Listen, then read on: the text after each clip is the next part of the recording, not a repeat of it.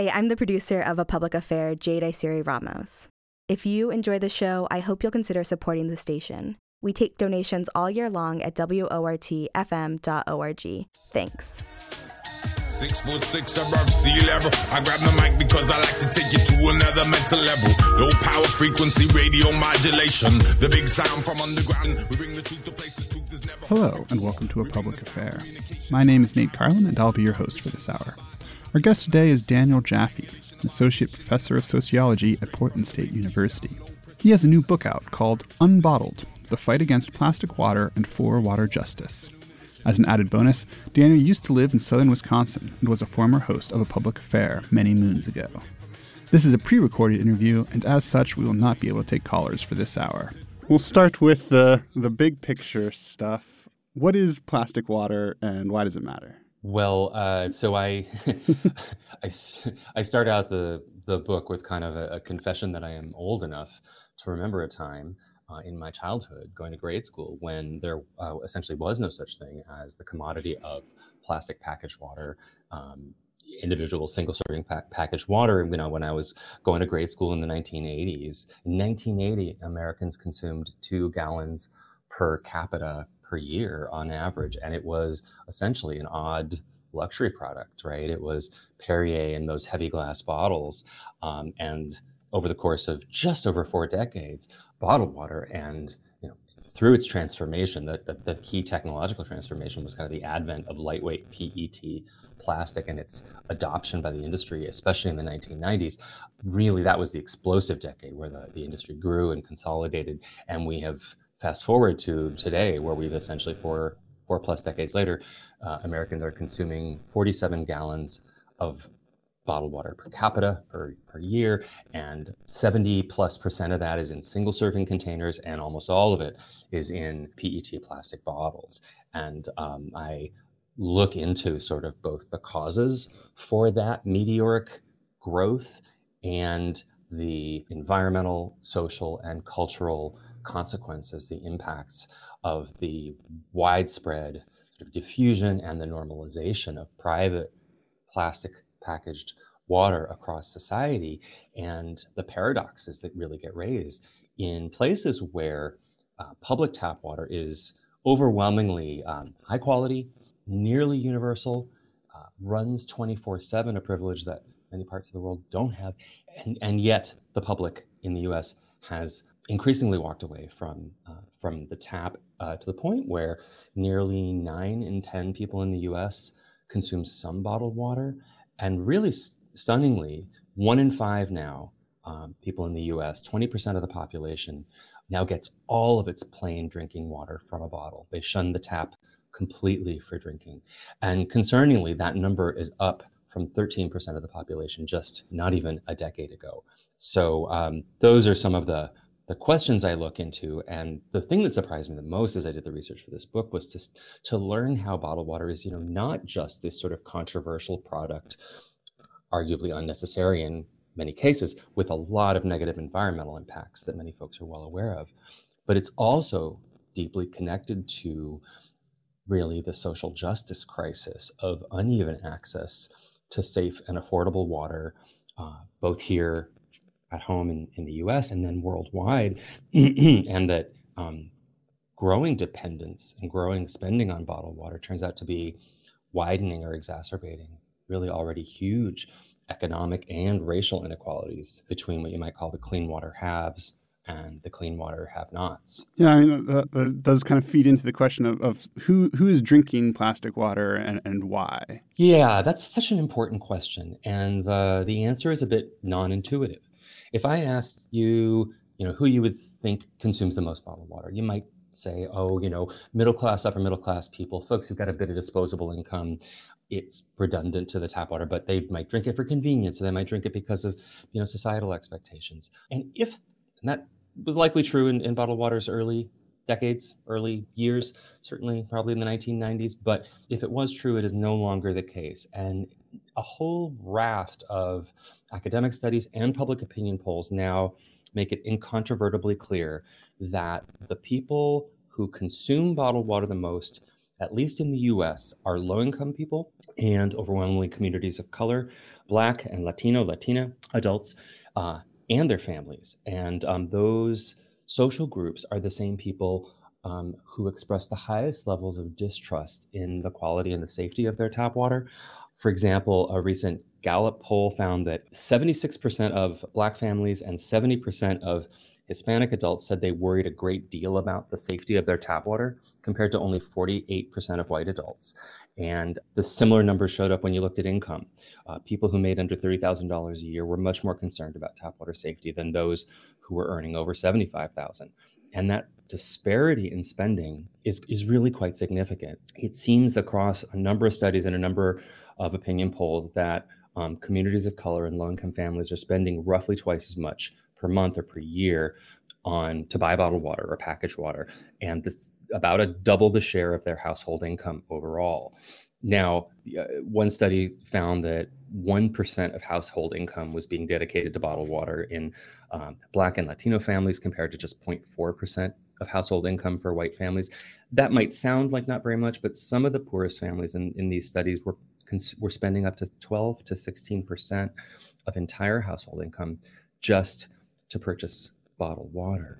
And one more statistic that I think really dramatizes the problem these problems, this, this disparity in which privileged and white and, and also Asian American households are increasingly turning back to tap water uh, or, or, and certainly not increasing their bottled water consumption, whereas uh, communities of color and low income families are dramatically increasing it gotten to the point where one study, uh, actually using data from before the Flint crisis, found that bottled water constituted 50 57% of total plain drinking water consumption by volume among Black and, and Latino adults, compared to only 30% of the total plain water volume for white adults. So the, the, the disparities are really dramatic. And I think it's critical to underline here that what I am not saying is that uh, people are somehow misinterpreting uh, information about the safety of their tap water because we have an uneven distribution, not just of distrust in that tap water, but of risks and threats to the quality of tap water. So, you know, as I started out at the beginning saying, overwhelmingly the the great majority, the vast majority of U.S. public tap water is uh, still quite safe to drink, meets all federal uh, safety standards under the Safe Drinking Water Act, only something like 7 to 8% of public water systems in any given year in the US have even one health related violation of those safety regulations. And a lot of those are, are, are, remedied pretty quickly. But the communities with the recurring problems tend to be concentrated in exactly those places, those communities that I was just describing. Low income, uh, predominantly communities of color, uh, often rural, and especially very small water systems. And these are the places where um, the, the, the entrenched problems are located. And so I think, you know, rather than talk about misperceptions, I think we can say that those families in those structurally disadvantaged communities are maybe making a rational or a logical reading of what they understand to be the distribution of risk, and they um, and those greater fears are leading them to abandon or shun the tap. Now, to nuance it a little bit, it's true that if you know 20% of the population is shunning the tap entirely and never touching tap water to drink, and only 7 to 8% of water systems ever, even once in any given year, have a violation. Clearly, some people are opting to walk away from water that is in, indeed you know, relatively safe to drink or very safe to drink. But I think we're not doing ourselves any favor to focus on um, on the mismatch there, but rather to understand that only by restoring the ability of, of tap water systems, public water systems across the country um, to provide reliably safe uh, drinking water all the time, can we sort of break that, that cycle of distrust? And the one last thing I'll inject in here is the historical background, which is that we in the US have had about a, almost a 50 year, five decade process of federal disinvestment in our public water systems, right? Since the late 70s, um, the federal spending on, on supporting drinking water systems has fallen by nearly 80% when you adjust for inflation. And that is dramatic. And so that fiscal pain has been pushed down. The burden has been pushed down onto cities and onto states. And, you know, a lot of them have done their really fabulous job in sort of patching up the the holes and and and pulling together budgets. Um, it was one dramatic reason why uh, water bills have risen precipitously in the United States over the past, especially over the past decade or two, to the point where they're unaffordable for an increasing percentage of the population.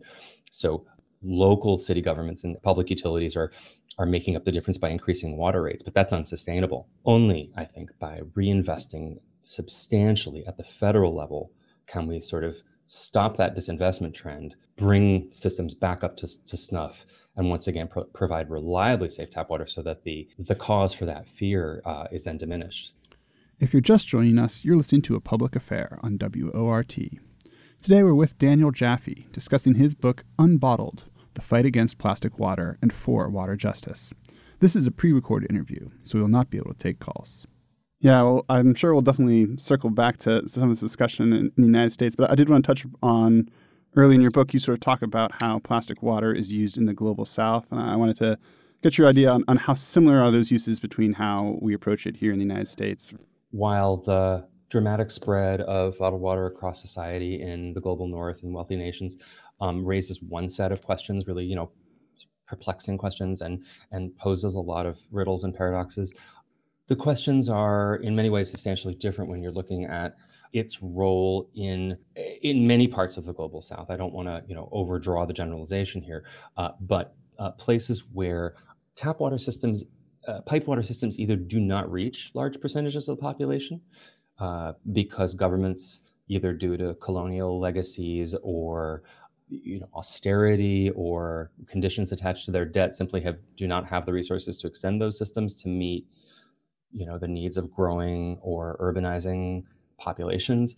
Those questions are different because in many cases even where pipe water systems do exist um, governments have been unable uh, or have lost the ability to provide reliably safe and potable water or the water does not flow consistently which raises a whole slew of questions which i'll get to in a second. And in those contexts i think we have to sort of acknowledge that what is happening is the um, the packaged water industry or the bottled water industry uh, in its many forms is stepping in to fill that that gap. That gap uh, left either by you know state inability or government's inability or unwillingness uh, to provide safe water to large percentages of the population. And that raises i think a different set of questions and provides some really important i think and, and thought-provoking parallels to the communities in the us that i was just describing a little bit earlier who are sort of disproportionately affected by threats to safe tap water or feel you know often justifiably that there that there are threats to their tap water. And the thing that unites those two contexts is dependency on private packaged water people day after day are finding that they have no alter in these settings are finding that you know they have no alternative in many cases other than purchase packaged water in some form or other or you know, drink from contaminated water, surface water, well water, etc., or you know go without. And um, and that dependency, I have come to believe that there's there is a lot of value in focusing on that issue of dependency. Uh, long-term dependency, in particular, on private bottled water, private packaged water, because I think whenever we see dependency situations of dependency, whether it's in Flint, Michigan, or Jackson, Mississippi, or you know, rural communities in the Central Valley in California that have um, contaminated groundwater and um, don't have access to um, safe water systems and therefore buy packaged water day after day, year after year, or a context in, say, the global south. That's really a, a red flag, uh, a marker, I think, of water injustice. It's a sign telling us that the human right to safe drinking water, which is actually a right that was codified by the United Nations back only back in 2010, um, but it is defined as a human right um, that that right to safe water, that right to, to water is not being honored, is, is being abridged. I think there's one other parallel, which is that in these settings, be it structurally disadvantaged communities here at home in the US, um, indigenous communities, communities of color, low income communities, or parts of the global south, that um, there's another dynamic, which is that this continued growth of bottled water, dependence on it, leads, I think, to a situation where it it allows governments, it allows local officials, many of them cash strapped, many of them unable really to pony up the resources for a variety of reasons, um, removes that perceived urgency or the political impetus or pressure to fix those problems, pull the lead laden pipes out of the ground, or expand public drinking water systems uh, because uh, they can sort of point to the available uh, alternative, the private market delivered alternative. And um, something that really fascinating that's sort of an indicator of this problem is that this kind of debate, right? The industry, and I should say that the bottled water industry says it is part of the solution because it is providing that alternative. They frame it as a sort of a medium term alternative in the global south, for example, um, until governments are able to build out these systems and, and provide safe water. But the the debates over, you know, so they they say it does have an important role to play. Um, then debates over whether it should be part of the solution to the lack, to the crisis of the lack of safe drinking water in many parts of the world, has sort of made its way up to the eh, level of international bodies and in the United Nations. And I write in the book that uh, uh, in 2017, a, little known but I think controversial decision was made within the UN, within a body of the UN. People might be familiar with the Sustainable Development Goals, this sort of set of 16 uh, benchmarks that nations of the world are sort of governments are trying to to reach. And one of those 16 goals is Goal Six, um, to provide increase the, the percentage of the population that has access to safe drinking water, to increase it dramatically. And um, you know, governments are are sort of rated each year on their progress toward these goals. And in 2017, the UN, a body of the UN, redefined packaged and bottled water as a quote unquote improved water source for the purposes of governments meeting their obligations under the SDGs to provide safe water. Um, as I say, it sort of flew under the radar. And the uh, UN agency and the World Health Organization have responded that you know this essentially doesn't change the statistics, uh, and that in some ways you could you could argue it's just a ratification or an acknowledgement of what's going on on the ground, where where packaged water really is providing um, the only potable water source for many many hundreds of millions, if not billions, of people at this point. Um, but critics uh, have really assailed this decision as essentially granting governments an escape clause, essentially giving them a permission slip to um, to escape their obligation to um, actually extend public water systems to meet the needs of populations. And the fear is that this is either a reflection of the bottled water or packaged water industry's power, or um, simply a kind of a, a resignation, uh, an acceptance of the of the sort of the current state of affairs. Um, but the SDGs, you know, to the extent they have any kind of mobilizing or convening power, they are aspirational. They should be aspirational. And I think it's a very concerning development. Yeah, uh, one of the things that came through in your book was was how linked this sort of idea of plastic water is to logics of austerity and sort of it's odd to see it held up as an alternative to, to tap water when it's less long-term sustainable and also more expensive over time. Yes. Well, and I think the that the cost is a really important thing to mention, and I haven't talked about it much. Um, this is a substance that costs between hundreds and thousands of times more per gallon than uh, tap water. When tap water is delivered, uh, at least in the U.S., the, the average cost for providing a gallon of tap water is something like half of a U.S. cent. Uh, maybe in some places it's one cent right? And it, that is so it is essentially a, a, a, microscopic fraction of the cost of that gallon of water via bottled water. I did the math uh, in the book for my nearest mainstream grocery store, uh, Fred Meyer, here last year, and calculated that if a family of four consumed the average US per capita volume consumption of bottled water, which was 47 gallons per person, and I looked at a variety of brands from you know the the big name brands, the uh, the big four brands Coke, Pepsi, Danone, Nestle, and, and the brands that they own, uh, all the way down to sort of a cheap store brand uh, water. And the, um, the resulting figures ran between 256, I think it was, dollars per year to um, something close to $2,700 per year just to provide that, um, that annual consumption compared to the cost of tap water. 47 gallons uh, cost a grand total of 96 cents less than one US dollar for that family of four. You know, you might say $256, not all that much. Uh, you know, if you're earning only $25,000, it might be.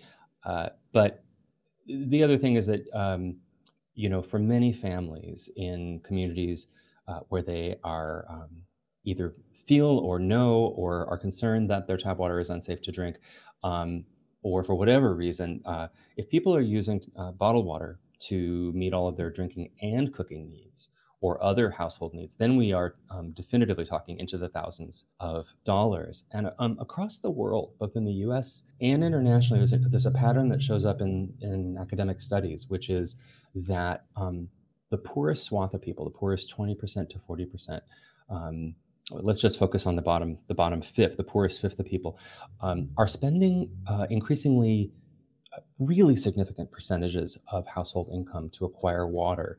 Um, and very often, certainly here in the US and in many parts of the global south, but in all these settings, uh, the poorest sort of 20 to 10% of the population is spending really significant portions to acquire both packaged water for drinking and cooking and also paying household water bills.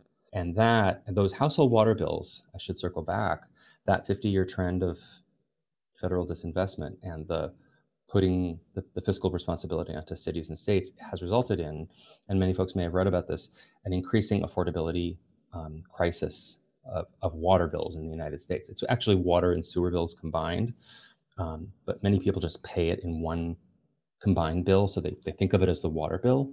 Uh, and you know, here in Portland, uh, Oregon, we have had our water bills probably double in the in the 15 years, uh, more than double in the 15 years that I've that I've lived here, and um, and it, they have become increasingly unaffordable for many families to the point where um, the Guardian and Consumer Reports have done some really excellent reporting on this over the past few years.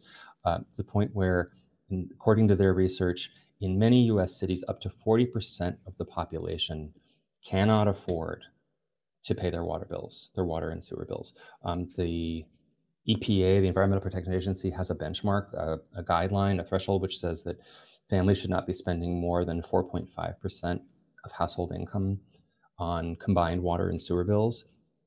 Uh, and one academic study showed that uh, across the US, as of I believe it was 2020 figures, low income families were spending an average of 12.6% of household income on water and sewer bills. And then when you consider that many of those families are, are, are possibly, or maybe even likely, also consuming bottled and packaged water on top of that, uh, it becomes a real question of economic injustice. And to sort of close the circle, not only are we seeing a crisis of water unaffordability, but when people get behind on their water bills and they accumulate water debt, we're seeing widespread utility shutoffs. Utilities, public utilities, right? 85% of people in the US get their water from a public local government utility. But many of these utilities are acting like you know, for-profit businesses, and and they are they have policies of shutting off uh, people for non-payment of bills that can sometimes be as little as 100 or 150 dollars.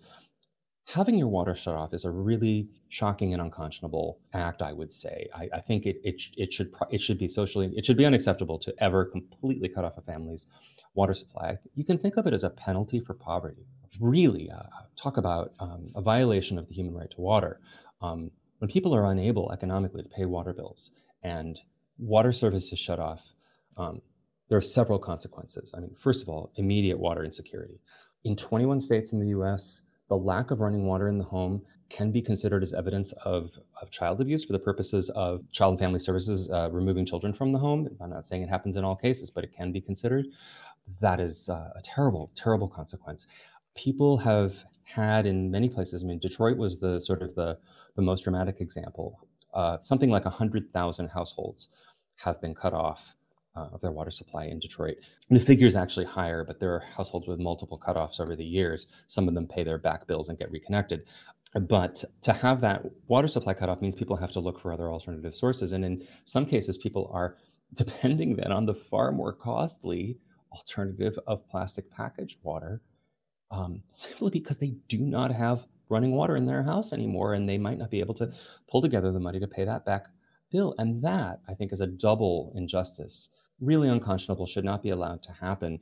And there was some reporting done on this. The Guardian did a piece looking at the situation in Detroit where where is the water that people are consuming coming from? We haven't talked yet about the fact that nearly two thirds of the bottled water sold in the US comes not from those pristine springs or mountain lakes that you see on the on the label, but actually from taken just from municipal tap water, extracted from public systems refiltered.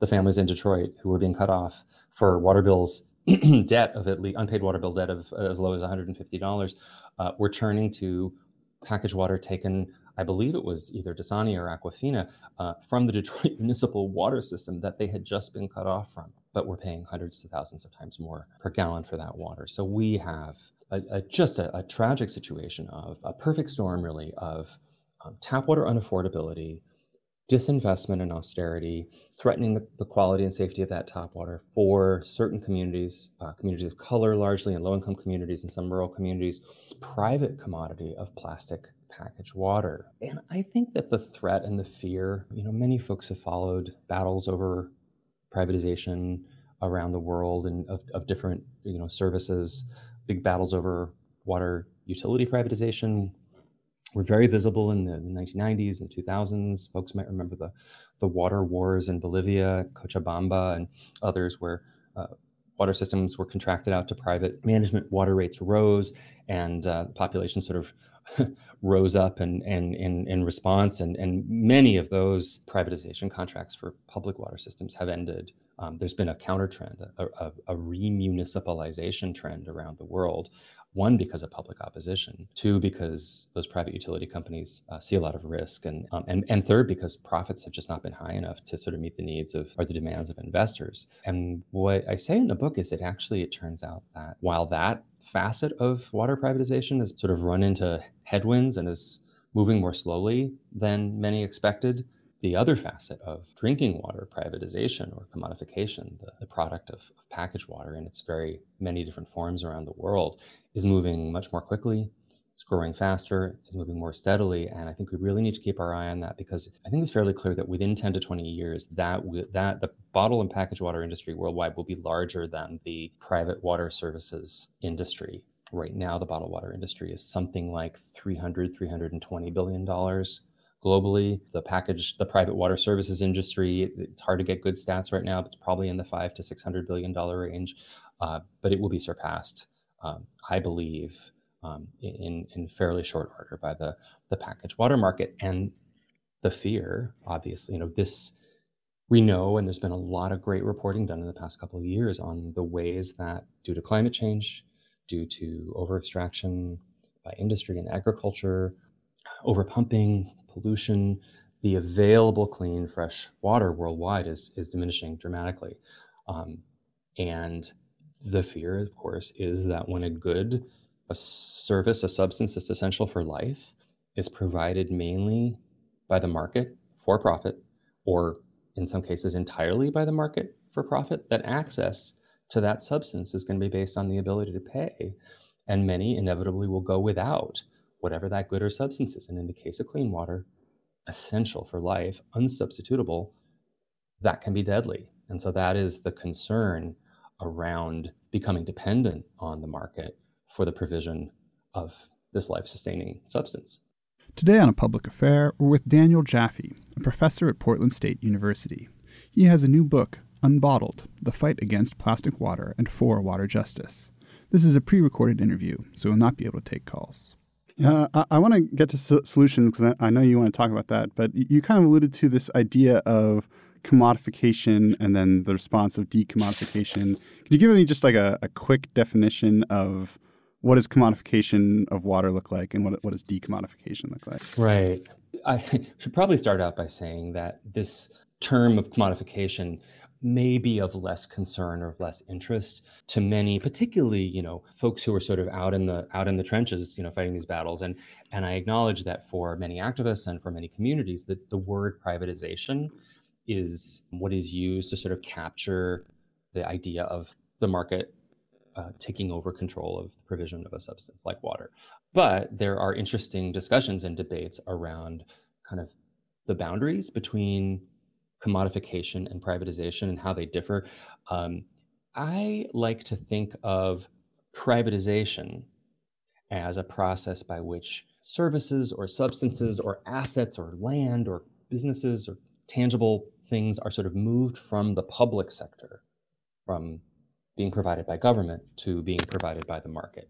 And you know, since the 19 late 1970s around the world under neoliberal policies, neoliberal globalization, that has been the recipe for governments, especially governments in the global south, who've in many cases been obligated, forced to privatize, sell off large parts of what was formerly a very substantial state owned public sector capacity, whether it was air, state owned airlines, mines, oil companies, railways, and also you know ele- the provision of basic services electricity water phone etc governments around the global south are sort of obligated by conditions attached to the renegotiation of their loans to sell off these these state-owned enterprises to uh, the private sector often at sort of fire sale terms really disadvantageous terms right? So that is privatization. And i think privatization can be thought of as one facet, an important facet, but one facet of this sort of broader process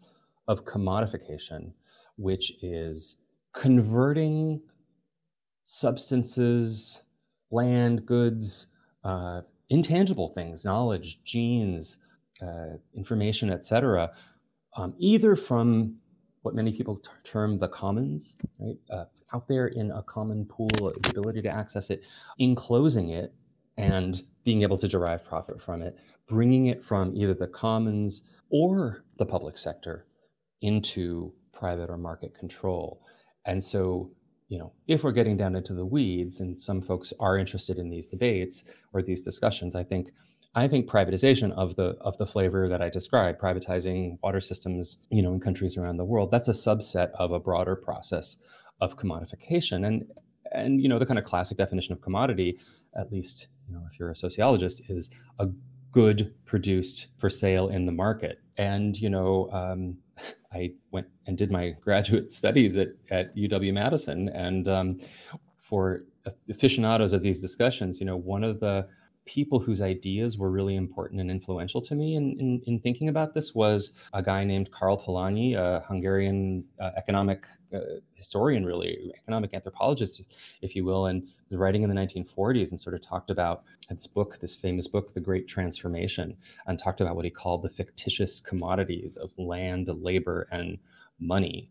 And, and I'm just going to talk about land, and land is really nature He said this is a fictitious commodity because it's not produced for sale in the market and yet it's treated as if it were a genuine commodity and that the consequences of treating nature or treating human labor as if it were an ordinary commodity are dire are devastating to um, human beings and to the natural world.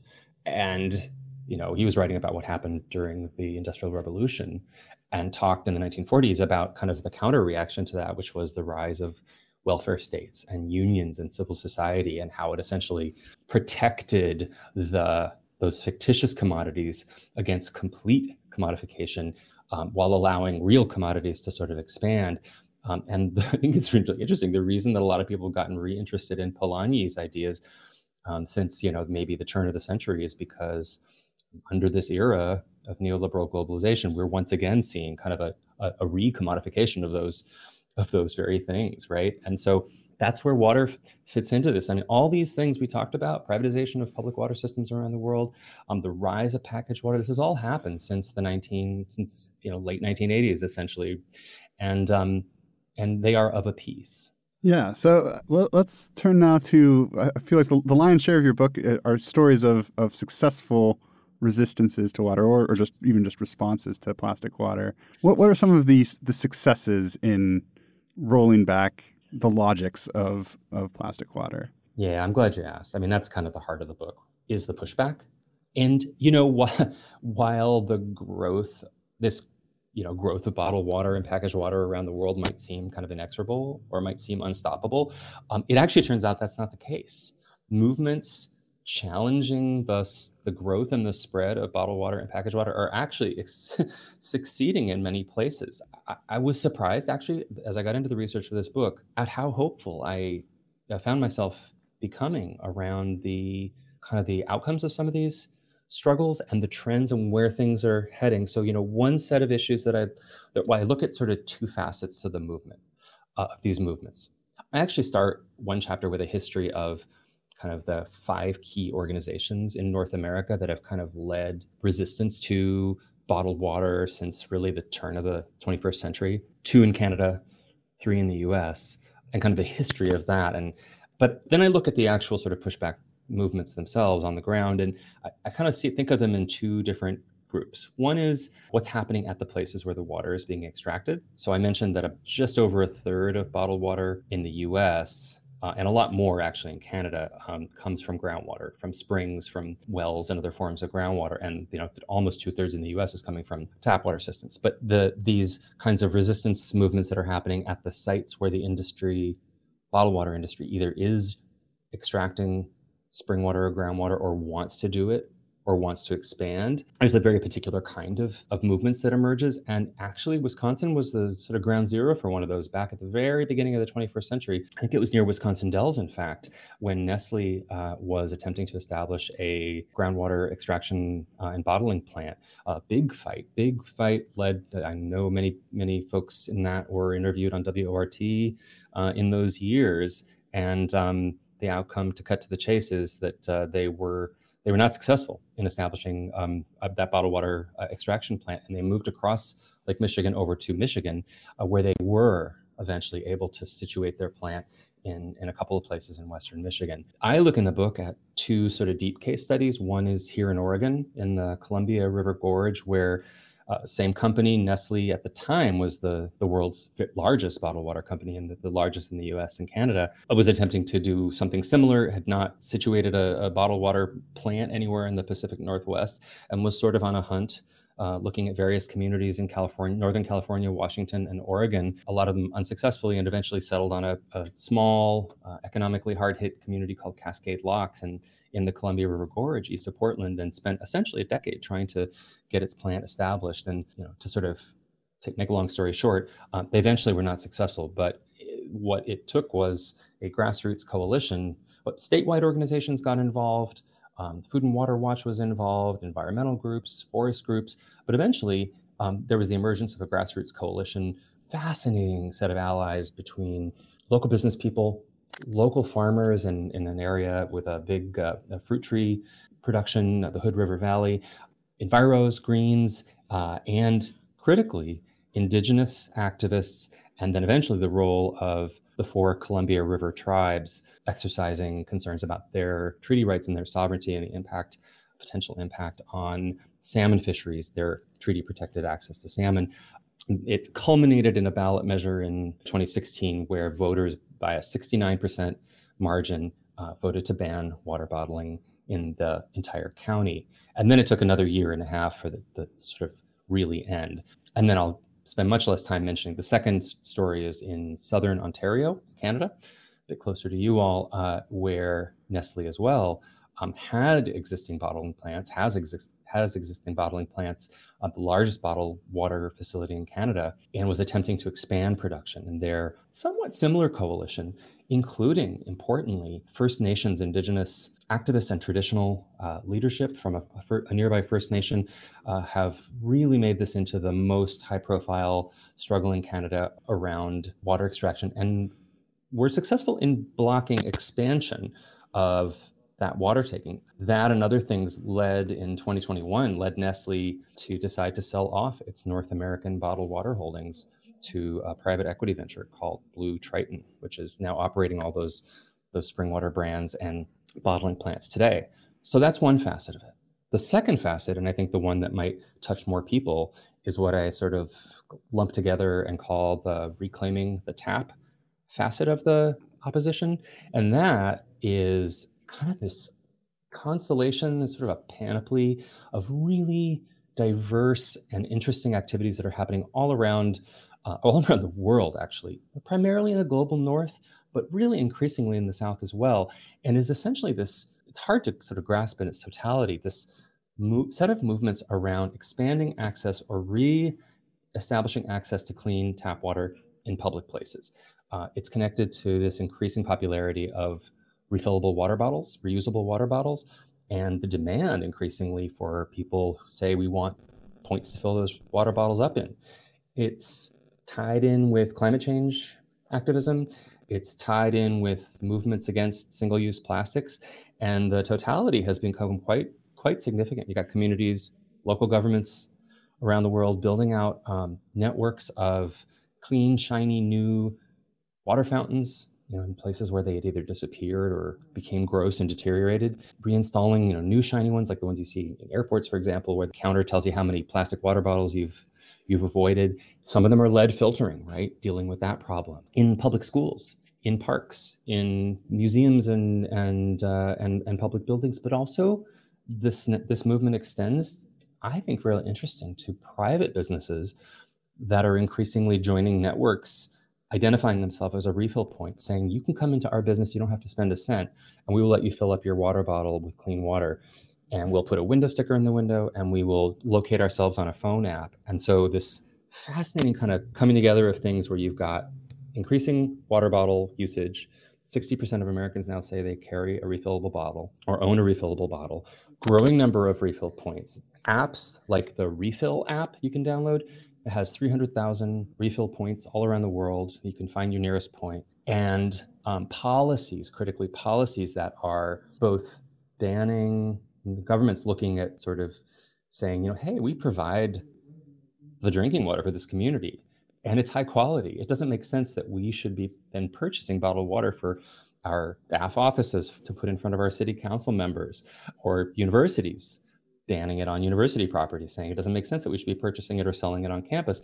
But then the required second step is that those institutions then need to expand the availability of clean tap water in public places. And it comes along with sort of a education and promotion to kind of revalue or revalorize the quality, a high quality of that public tap water. And I think it is not an exaggeration to say that this movement has really caught on. It has caught on particularly since about 2018 the industry has taken notice. Uh, I read a lot of marketing reports, and starting in about 2019, those marketing reports started getting, you know, they used to be like a snooze fest. You put yourself to sleep reading them. Now they kind of perk me up because the industry is extremely worried about the growth of demand for refilling and refillable bottles among young people. I read one report last week that called refillable bottles an existential threat to the packaged water market. They're especially concerned about Generation Z and millennials, but also, you know, their parents. And um, it's starting to show up in the statistics. So bottled water market growth has slowed, first in some parts of Western Europe, then in the UK, and now in the US. Uh, we were having five, six, eight, 10% growth per year, with the exception of two years in the Great Recession. And then in 2022, bottled water sales in the US fell by 1%. So it's essentially only the third year in history that sales of bottled water have gone down instead of up. And while causality is a little difficult to, to establish, it's quite clear that the refilling movement is one part of it. And the, the other thing it's probably worth mentioning is, is schools. Schools were a really important part of this. And um, parents or families who have kids in school, you know, have access to the PTA or the school board. This is an incredibly exciting place to sort of take action which is that um, schools can, you know, many of them have either shut off their water fountains or provide bottled water, and um, uh, parents can get their schools to re-establish clean drinking water refillable points, and even in places like Detroit, you know, um, they discovered lead in their school water fountains, and they shut down the water fountains in 2018 but the superintendent in Detroit was able to come up with $3 million in you know private philanthropy and with that they put a new shiny lead filtering refill station in every school and gave all 50,000 students in the Detroit Public Schools a refillable metal water bottle. And they have reinvigorated that practice and that culture of drinking public water. And schools are places where kids essentially teach kids the way the world is right? If kids go to school and like many parts of the country never ever have the experience of drinking water out of a fountain. Never have that. It's true in many places. Instead, they have these jugs or, or bottles of water. Uh, we are teaching them that water comes from a bottle. If we return to filtration and, and drinking fountains and refill stations, we are teaching them that there is that public resource that they are linked to and connected to and they can participate in. This is a public affair on WORT. Today, our guest is Daniel Jaffee. He's discussing his book Unbottled The Fight Against Plastic Water and for Water Justice from the University of California Press. This is a pre recorded interview, and we will not be able to take listener calls today. So you, you kind of already alluded to this, but uh, what do you hope to see as, as the future of the, the water movement here, and, and how do we get there? I think we're at an inflection point here in the US and certainly around the global north, where you've got these trends, like I was just talking about. The back to the tap or the reclaiming the tap movement is catching on. Refilling is catching on. The industry is really running scared of that facet of the movement. They see it as an existential threat, and and that and and communities are increasingly investing in, in expanding tap water. And actually, that that does extend to even some parts of the global south. I'd, I'd be remiss not to mention it. South Delhi in, in India, a Maharashtra state of 100 million people, I believe, um, have also passed these policies where they're banning bottled water in uh, city government and replacing it with filtered you know clean tap water so it is not exclusively a, a, province of the of of the wealthy world but the water injustice problems that i was talking about earlier are, are just so real. And I think in the US, we've got this counter trend, which is that bottled water has you know, privileged uh, middle class, upper middle class, white, and and also Asian um, people in the U.S. are, are sort of uh, drinking less tap, uh, less bottled water, and, and, and turning back to the tap, or at least not increasing their bottled water consumption. Whereas low-income folks and communities of color, because of the uneven distribution of the risks to water, are consuming more bottled water. And I don't think we are ever going to resolve this kind of vicious cycle of disinvestment, distrust, tap water avoidance, and continued deterioration unless the federal government reinvests dramatically to make, once again, our public water systems, our tap water systems safe, reliable, and trustworthy for everyone. And there is a federal bill that people might be interested in knowing about called the Water Act, W A T E R Act, co sponsored by Representative Ro Khanna I think another representative as well, has been reintroduced this year, and it would essentially create a $35 billion annual allocation to a dedicated trust fund that would reinvest in public water systems across the country, giving priority to those structurally disadvantaged communities that I was just describing. But it would go farther, it would go to everyone. It would ban water shutoffs, uh, or it would address the problem of water shutoffs and water debt. Um, a real important bill um, it has the backing of something like 500 uh, environmental, social justice, racial justice groups. And I would love to see something like that passed at the local and state level. Well, I certainly talked about schools already. Fil- the filter first, you can look up filter first online. I'd like to see local governments around the, the, the state where you are, south across south central Wisconsin, could easily look into investing in expanded public drinking water infrastructure, clean, new, attractive public refill points, pass legislation requiring that stu- that schools must provide tap water, have to filter it, have to provide the resources to do that. And then I think one other uh, interesting area is building codes. Building codes in many places have stopped requiring drinking fountains in public buildings, if you can believe it. Or in many cases, they have cut in half the number of fountains that are required in buildings. And so we're essentially hardwiring dependence on packaged and bottled water into our buildings. And that's a really difficult state of affairs to reverse. The final, I think, one other area is um, passing income sensitive water rate programs like the ones in Philadelphia and Baltimore. They're actually models that people are not going to be paying over 4.5% of their income to get access to a life sustaining substance and forgiving water debt, the, the affordability crisis is really shocking and unconscionable. And I think outright shutoffs should be should be banned. And then beyond that, I think you know, in terms of waste, I think we could look at uh, expanding bottle bills. You know, I know I think Wisconsin does not have a bottle bill with deposit law, but even beyond that, I think we can really consider that in places with safe, clean tap water, we may want to look at how to end our dependence on private packaged water and follow the lead of a few communities around the country, a lot of them out in, in New England, that are banning all sales of bottled water, even by private businesses. It's controversial, it's moving slowly, but that could be one option. Um, and, you know, I think I just want to close by saying, you know, there's nothing inevitable about continued dependency on costly plastic bottled water. We don't have to accept living in a two tiered drinking water society, we're currently relegating essentially a portion of the US population and the global population. And in the US, it's predominantly low income and non white people, condemning them or, uh, relegating them to, to disproportionately unsafe tap water and long term dependency on costly bottled and packaged water for drinking and, and in many cases for cooking and other household uses.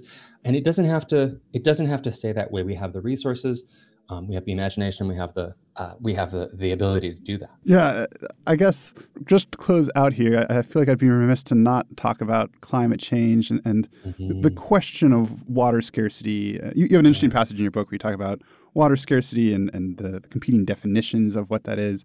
What, how does mm-hmm. the scarcity mindset feed into the, to this issue? Well, I think the industry makes its arguments for.